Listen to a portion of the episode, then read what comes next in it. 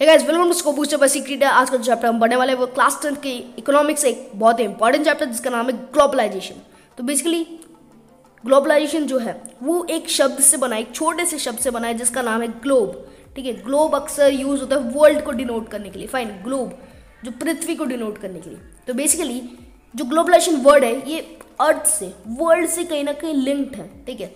कुछ लिंक है, कुछ कनेक्शन है इन दोनों के बीच में. तो बेसिकली जो ग्लोबलाइजेशन होता है, वो होता है क्या?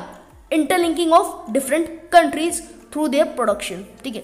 मास प्रोडक्शन होता है और उसको इम्पोर्ट एक्सपोर्ट किया जाता है, जिनके, जिससे क्या होता है? ट्रेड बढ़ता है। ट्रेड के कारण कंट्रीज़ एक दूसरे से लिंक में आ जाती है इंटरलिंकिंग है, उनके बीच में बातचीत होती है फाइन और बहुत सारे कनेक्शंस होते हैं, ठीक है? इससे क्या होता है? अपनी जो लाइफ है, वो बहुत ज़्यादा ईजियर बन जाती है कनेक्शन के द्वारा. So that is what called globalization fine तुम यहाँ पर बैठे हो। फाइन तुम्हारे हाथ में अभी जो फ़ोन है, जिससे तुम ये सुन रहे हो, ठीक है, वो रियलमी का हो सकता है रेडमी का हो सकता है ओप्पो का हो सकता है वीवो का हो सकता है। तो तुम्हें क्या लगता है, ये सारे फ़ोन्स के इंडिया में मैन्युफैक्चर होते हैं? नहीं, ऐसा बिल्कुल नहीं। ये सारे फ़ोन ज़्यादा चाइना में मैन्युफैक्चर होते हैं तो चाइना से इंडिया में आ रहा है कॉम्पोनेंट ठीक है, और इस कॉम्पोनेंट का हम फ़ायदा उठा रहे हैं। तो इससे क्या हो रहा है, अपना जो ट्रेड है, वो भी ठीक ठाक बढ़ रहा है, और साथ ही साथ कंट्रीज़ के बीच में एक लिंक बन रहा है। So that is called globalization इनको हैंडल कौन करता है? इनको हैंडल करता है एक मेजर एक कंपनी होती है सेंटर में, जिसका नाम होता है मल्टी नेशनल कॉरपोरेशन फाइन नाम से मतलब सुन मल्टी नेशनल यानी कि एक से ज़्यादा नेशंस में ये होती है. एंड दे आर कॉरपोरेशन एक बड़ी सी कॉरपोरेट कंपनी होती है कॉरपोरेट बिज़नेस होता है इनका. फाइन तो ये अलग अलग देशों में इनका बिज़नेस होता है. एक सेंटर होता है मेन जहाँ से ये ऑर्डर देते हैं अपने लोगों को कि ये ये करना है वो ठीक है? For example Google Coca Cola Apple Microsoft ठीक है, ये सारे एग्ज़ाम्पल हैं। बहुत बढ़िया। तो इससे क्या होता है मल्टीनेशनल कॉरपोरेशन का फ़ायदा क्या है कि ये दूसरे अपने नेशंस में जा जाकर इनका जो प्रोडक्शन कॉस्ट है, ठीक है, जो ये प्रोड्यूस करते हैं, जो मैन्युफैक्चरिंग कॉस्ट है, ये बहुत ज़्यादा चीप हो जाता है।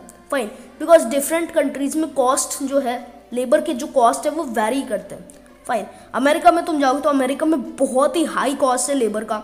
लेकिन उधर ही तुम अगर इंडिया या फिर चाइना में जाओ तो बहुत ही ज़्यादा चीप है, बहुत ज़्यादा बहुत ज़्यादा चीप है। कोई भी अफोर्ड कर सकते हैं इजीली तो दैट इज़ वाई ज़्यादातर जो चीज़ें हैं वो चाइना या फिर इंडिया में ही मैन्युफैक्चर होती है। अब चलते हैं कि इंटरलिंक कैसे होता है। How the countries are linked from each other fine यानी कि एमएनसी जो अपना प्रोडक्शन है वो कैसे करती है? कैसे उनका जो प्रोडक्शन है वो वेरी करता है? कैसे वो इंक्रीज करती है? फाइन तो बेसिकली जो एम एन सी है मल्टी नेशनल कॉरपोरेशन वो एक छोटी मोटी कंपनी तो है नहीं। वो बहुत बड़ी कंपनी है। तो उसको कुछ फैक्टर्स चाहिए होते जहाँ पर वो अपना जो कंपनी है वो सेट कर सके। हर जगह वो सेट नहीं कर सकते अपनी कंपनी फाइन सो बेसिकली कुछ फैक्टर्स होते हैं। फ़र्स्ट फैक्टर है closeness to the markets market के क्लोज हो। ठीक है। अब वो कहीं रूरल एरिया में जाकर तो अपना कंपनी बसाएगी नहीं। है ना? तो रूरल में जाएगी तो उनका सामान कौन खरीदेगा? ठीक है। उनको प्रोडक्शन जो होगा, उनका ट्रेड जो होगा, वो वहाँ से बेहतर नहीं हो पाएगा। सो so, इसलिए क्लोजनेस टू मार्केट जहाँ पे मार्केट क्लोज होगा वहाँ पर ही मल्टीनेशनल कॉरपोरेशन होंगी। For example Delhi. दिल्ली में बहुत सारे मल्टीनेशनल कॉरपोरेशन है बिकॉज़ वहाँ पर मार्केट बहुत बढ़िया है। मुंबई कोलकाता चेन्नई ठीक है जो सदर्न स्टेट्स हैं ऐसे स्टेट्स में होता है अपना मल्टीनेशनल कॉरपोरेशन जहाँ पर मार्केट बहुत ज़्यादा फैला हुआ होता है। सेकेंड इज़ चीप लेबर ठीक है लो कॉस्ट में लेबर मिल जाए। थर्ड फैक्टर अदर फैक्टर्स होते हैं, जैसे कि गवर्नमेंट की कुछ पॉलिसीज़ होती है लीगल अथॉरिटीज़ होती है। फाइन ये होता है एमएनसी का फैक्टर्स जहाँ पर वो अपनी कंपनी सेट करती है। अब कंपनी सेट हो गई, अब क्या चाहिए? अब हमें घर बनाना है। प्लॉट हमने चुन लिया प्लॉट की रजिस्ट्री हो गई, अब हमको वहाँ पर घर बनाना है। यानी कि मल्टीनेशनल कॉरपोरेशन को सेट करना है। तो उसके लिए हमें क्या चाहिए? पैसा।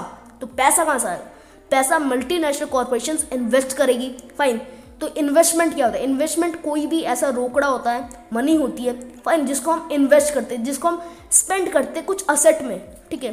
कुछ अच्छी चीज़ में हम उसको स्पेंड करते हैं दैट इज़ कॉल्ड इन्वेस्टमेंट और उसी के जैसा होता है एक फॉरेन इन्वेस्टमेंट यानी कि जो इन्वेस्टमेंट एमएनसी करती है। एमएनसी मल्टीनेशनल कॉरपोरेशन होते हैं फाइन तो जो दूसरे नेशन में जो इन्वेस्ट करते हैं that is called foreign investment fine इतना समझ में आ गया। घर बन गया कंपनी बन गई, बहुत बढ़िया।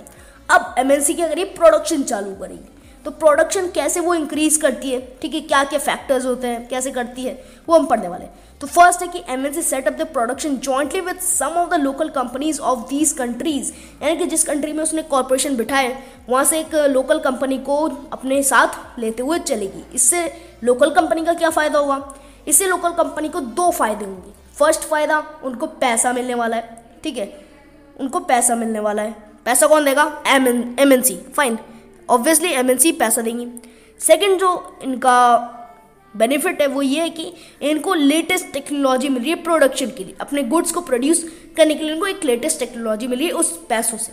फाइन ये होता है लोकल कंपनी का भी बेनिफिट और एमएनसी का भी बेनिफिट सो so, इसका एक बेहतर एग्जांपल है कारगिल फूड्स और जो अपना परक फूड्स है इंडिया का। तो बेसिकली जो कारगिल फूड्स है ये अमेरिकन एमएनसी एक और परक फ़ूड एक लोकल कह सकते हो एक लोकल कंपनी है इंडिया की। तो जो कारगिल फूड्स है, वो इंडिया में आती है। उसने देखा कि जो परक फूड्स हैं, वो उन्हीं के ब्रांच का एक, कह सकते हो, क्या है? उन्हीं की ब्रांच की एक कंपनी है। बट वो इंडियन बेस्ड कंपनी है और लोकल कंपनी है। लेकिन उसका जो मार्केट रीच है, वो बहुत ही ज़्यादा है। यानी कि मार्केट में वो बहुत ही ज़्यादा फ़ेमस है। तो इसने उसको जॉइंट में ले लिया। कारगिल फूड्स के पास पैसा था। उसने पैसे देकर उसको खरीद लिया। And now it is the one of the largest producer of edible oil in India fine second point large MNC in developed countries place order for production with small producers यानी कि जो एमएनसी है, उसको पैसों से मतलब है, ठीक है? काम कैसा भी, उनको पैसों से मतलब है। तो वो, अब खुद सोच के देखो, तुम्हारे पास एक चीप लेबर है, एक हाई अफोर्डेबल लेबर है। फाइन चीप लेबर तुम्हें एक जूता बनाने के लिए सिर्फ़ एक सौ रुपये ले रहा है। सिर्फ़ एक सौ रुपये एक जूते के, एक जोड़ी जूते के। लेकिन जो हाई स्किल्ड लेबर है, वो तुमसे पाँच सौ रुपये ले रहा है एक जोड़ी जूते की। तो तुम किसको अफोर्ड करोगे? ऑब्वियसली चीप लेबर को। इसलिए एमएनसी भी चीप लेबर को अफोर्ड करती है और जो भी प्रोडक्शन होता है, वो चीप प्रोड्यूसर्स ही करते हैं।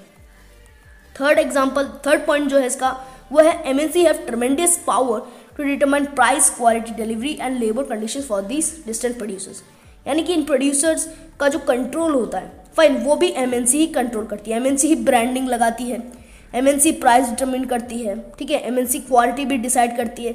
मतलब जो एम है, इनको सप्लाई दे देगी कि तुम्हें यही चीज़ दिया जा रहा है। अब तुम इससे ही जूते बनाओगे, तुम इसके अलावा कोई भी कंपोनेंट यूज़ नहीं करोगे। ऐसा एमएनसी कहती है। फाइन तो ओवरऑल हम देखें that is that M N C are spreading the production and interacting with local producers ठीक है? इससे क्या हो रहा है? Local producer M N C link हो रहे हैं and ultimately M N C is linking with a country and a country is linking with M N C तो इस तरह से लिंकिंग बढ़ती जा रही है। Fine So by setting a partnership with local companies and by using the local companies for supply, by closely competing with local companies for buying them, MNC are exerting a strong influence on production at these distant locations. ठीक है तरह तरह के तरीके अपनाए उन्होंने MNC ने जिससे वो पहले तो कंपनी सेट कर रही है फिर लोकल प्रोड्यूसर्स को हायर कर रही है ताकि वो अपना जो प्रोडक्शन है हंड्रेड परसेंट दे सके फिर compete कर रही है लोकल मार्केट से फिर क्या हो रहा है? उनका रीच बढ़ रहा है मार्केट सप्लाई बढ़ रहा है and ultimately globalization is happening that is what is the result of globalization production in these world disperse location is getting interlink interlink होते जा रहा है एंड ग्लोबलाइजेशन बढ़ता जा रहा है.